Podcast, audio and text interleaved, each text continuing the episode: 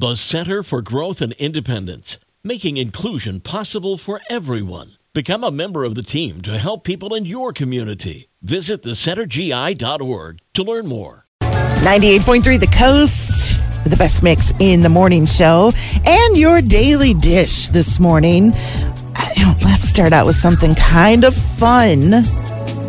This is a new documentary that's coming out in theaters this fall. It's called Billion Dollar Babies The True Story of Cabbage Patch Kids.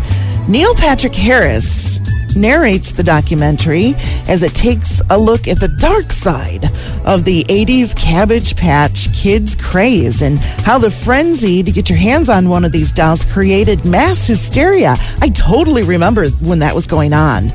It'll also explore the four year legal battle as to who actually came up with the idea for the doll. And of course, the movie will open in theaters on Black Friday, November 24th.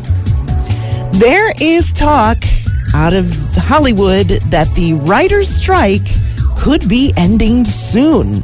As producers and writers will head back to the negotiating tables today.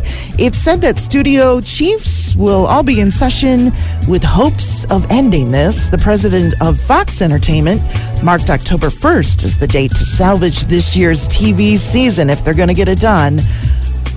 This is just talks that deal with the writers or the WGA and the Alliance of Motion Picture and Television Producers. The actors will still be walking the picket lines even if those two unions make a deal today. And despite all of this Hollywood, striking, it appears that Dancing with the Stars will continue. Jamie Lynn Spears is being blasted on social media for being able to practice for the show at her home in Tennessee, while all the other stars must rehearse in LA. The reason she's allowed to practice at home is to allow her to take care of her two children, Ivey, who's five, and Maddie, who is 15. Some fans are just not having it, though. And that's your daily dish today from 98.3 The Coast.